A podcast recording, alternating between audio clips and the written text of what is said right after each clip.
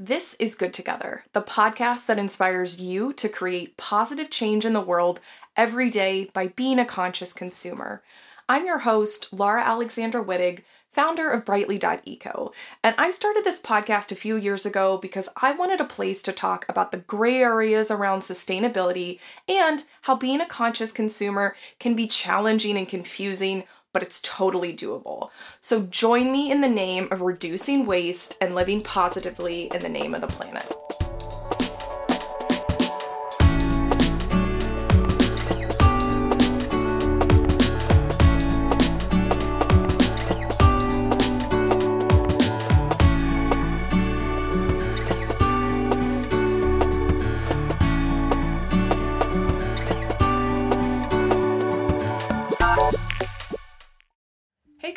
Listeners, it's Laura back with another solo episode.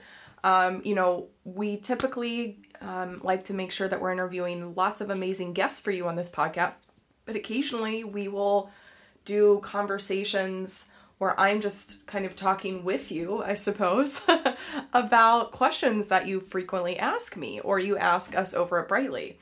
So this week I really wanted to dive into the concept of mindful consumption.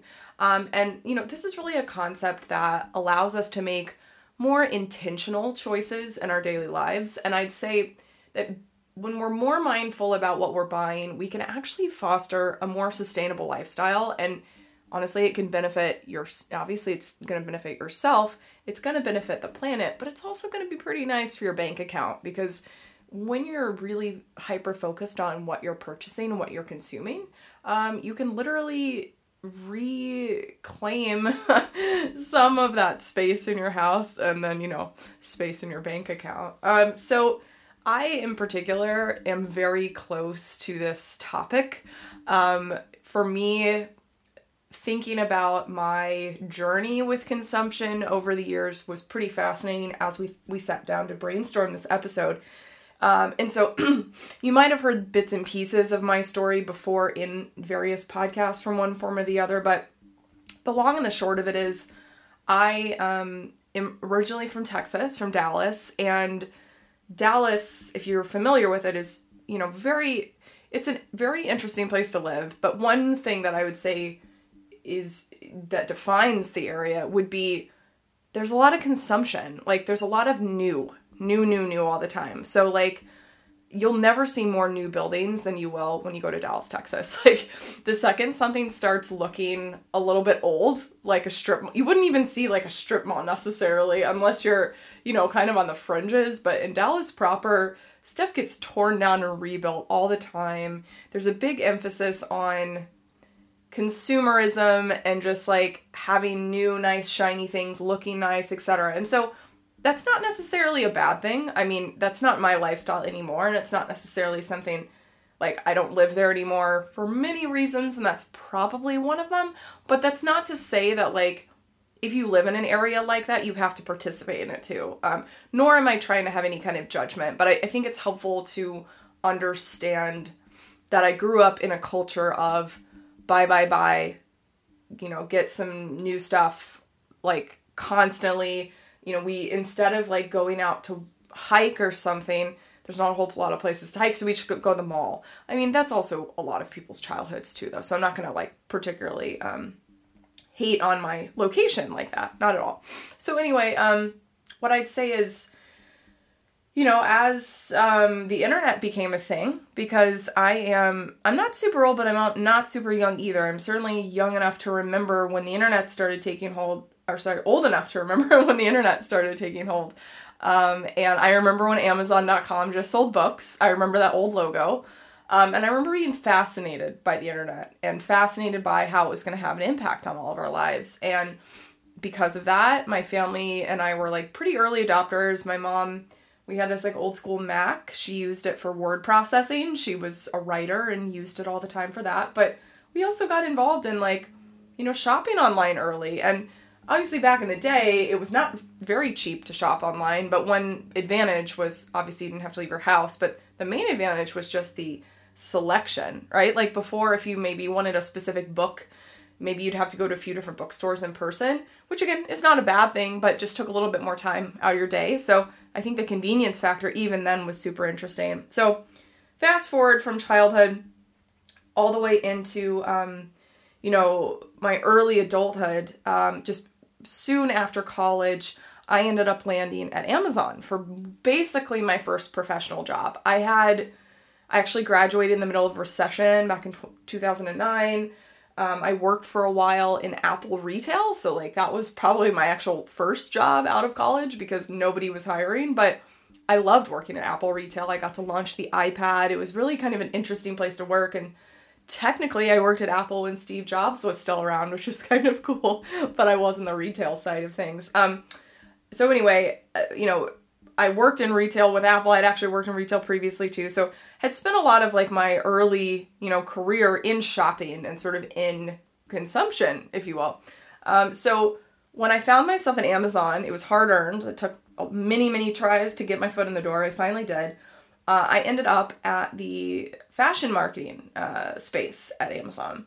And my whole job was to sell as many shoes, handbags, clothing, etc. as I could every week through the email channel. And I got really good at that job because I had a love for fashion, so it was kind of fun. But I also really liked to understand how people um, shopped online and how you could get them to shop more and like that. But that was my whole job It was just like hey, you bought a shirt last week? Here's four more shirts for you this week. Like there was zero thought in my going through my brain about maybe this is too much. Like nobody needs five shirts in the span of a week, right? Like it, everything was very focused on getting, you know, getting to people to shop as much as possible.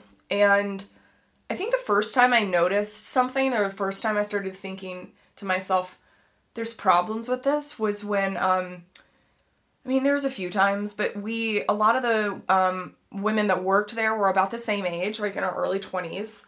We would find these like cute, trendy, very cheap pieces on Amazon. We'd all get them and we'd all wear them together, which sounds silly. We actually had a ton of fun. I miss those ladies a lot.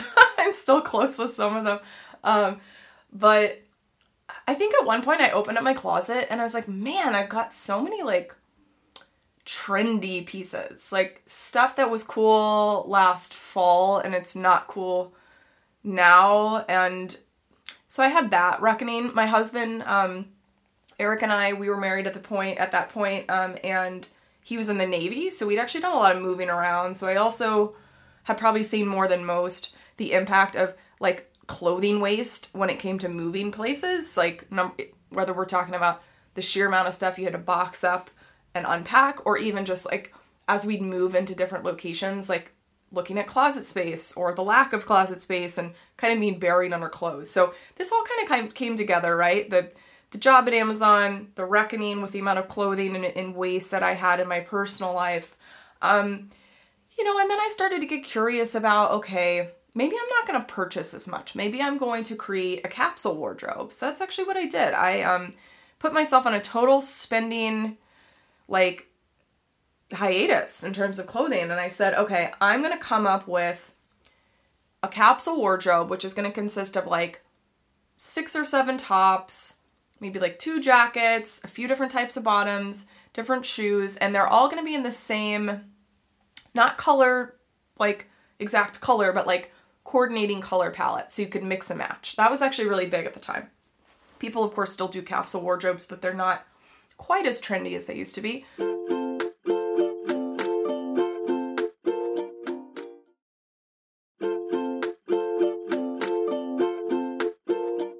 I did tell myself if I needed to get a piece or two to go with the outfit I did. So maybe I bought like two new things to like complete the outfit. Uh, sorry, to complete the capsule. And I loved it. I had like the biggest freedom moment for me came when Number one, I opened my closet and it was nice and organized. It was like minimal looking, which had never happened to me before in my life.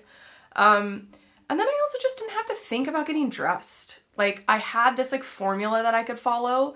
I wasn't wearing the same thing every day because I had options, um, but there were limited options. So I didn't.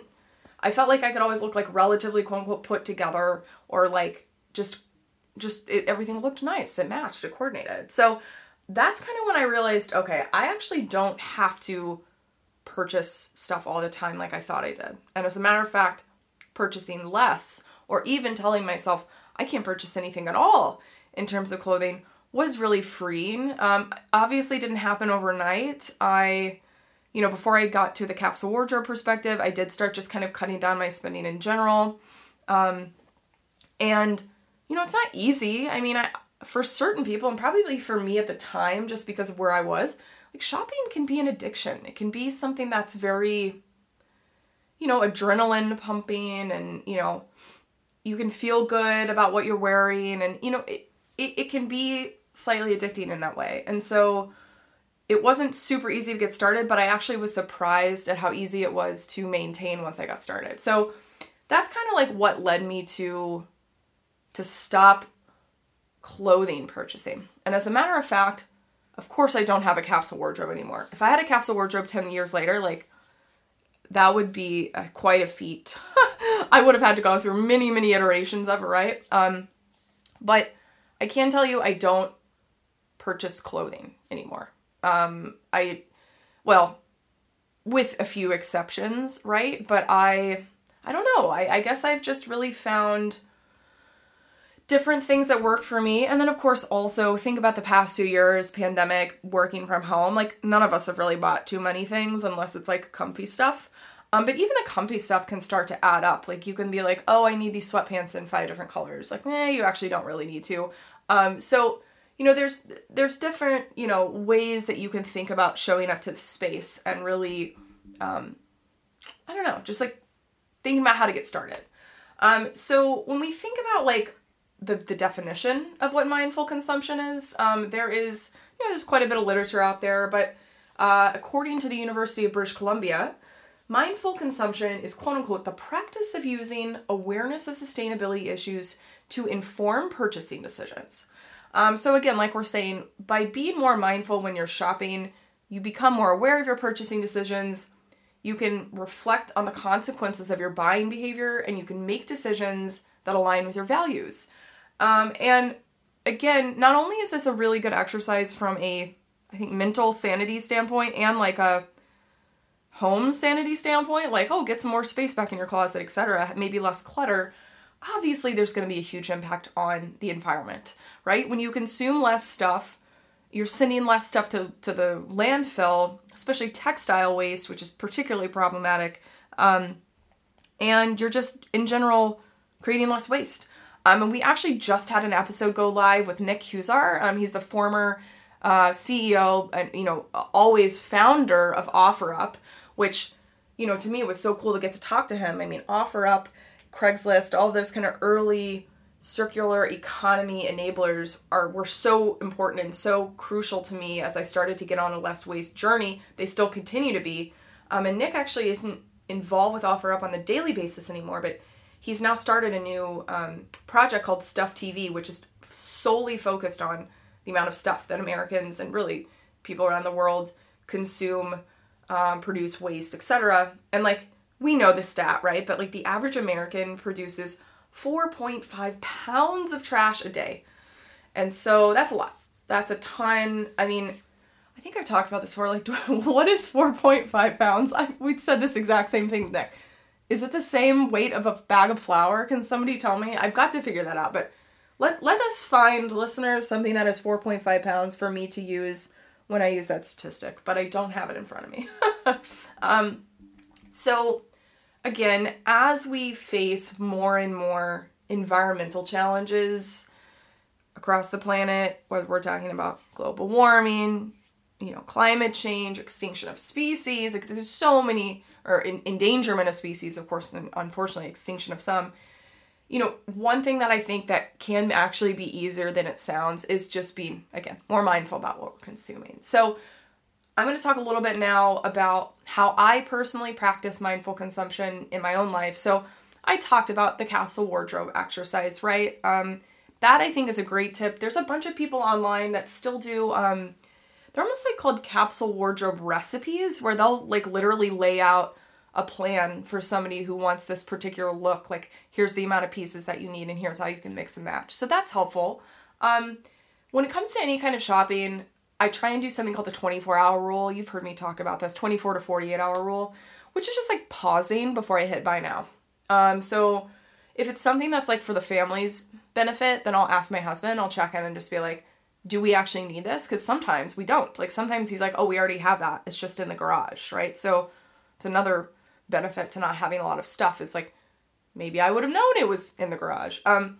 my joke now with this 24 hour rule is that it's actually way easier to implement now that I've become a parent because when I tell you the amount of times I sit down to do anything, including online shopping, and I get interrupted by crazy kiddo or just like chaos of life, then I forget that it I forget what I was doing. So oftentimes it's it's lots of 24 hour rules happening without me even intending it. But even still, just making sure that you are not impulse purchasing. Or maybe if there's something that you know you like to impulse purchase, like um, you know, baby pajamas or um, anything else, maybe you just set yourself a budget, right? That's another tip that I have. If you find that you really do derive enjoyment from doing a specific type of purchasing on a regular basis, give yourself a limit or a budget a month, which is like, okay, maybe we're gonna have a little bit of fun. We're only gonna buy one thing a month, just like cutting it back a little bit. Um, I also, this goes along with what I just mentioned earlier, but thinking about like an inventory system. So, by no means do you have to journal or write down or anything like that. Um, that's entirely too complicated.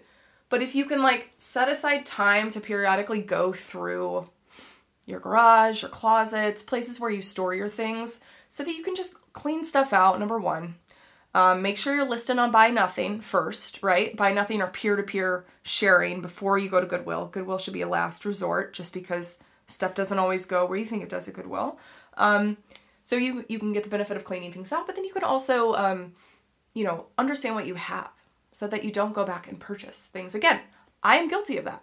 I'm guilty like that, like everyone else. So it definitely is something that I I'm trying to work on too. And of course, all of this requires a little bit of time in the day. So, you know, these are these are just a few tips. I mean, the last thing I'll say too is just thinking about sustainable swaps you can make um, so that you're consuming less. So we talk about these all the time in the context of Brightly, but you know, swapping plastic wrap for reusable bowl covers or swapping paper towels for Swedish dishcloths. Things like that can also just make a big dent in the amount of things you would actually be throwing away.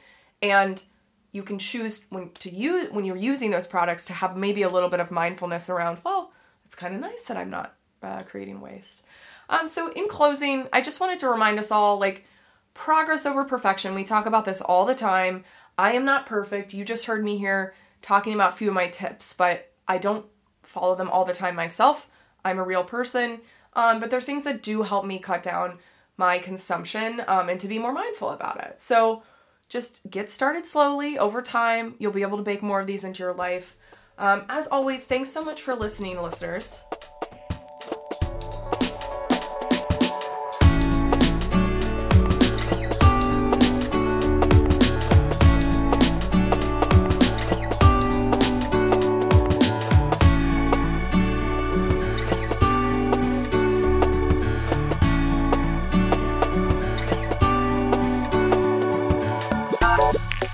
Joining us on another episode of Good Together.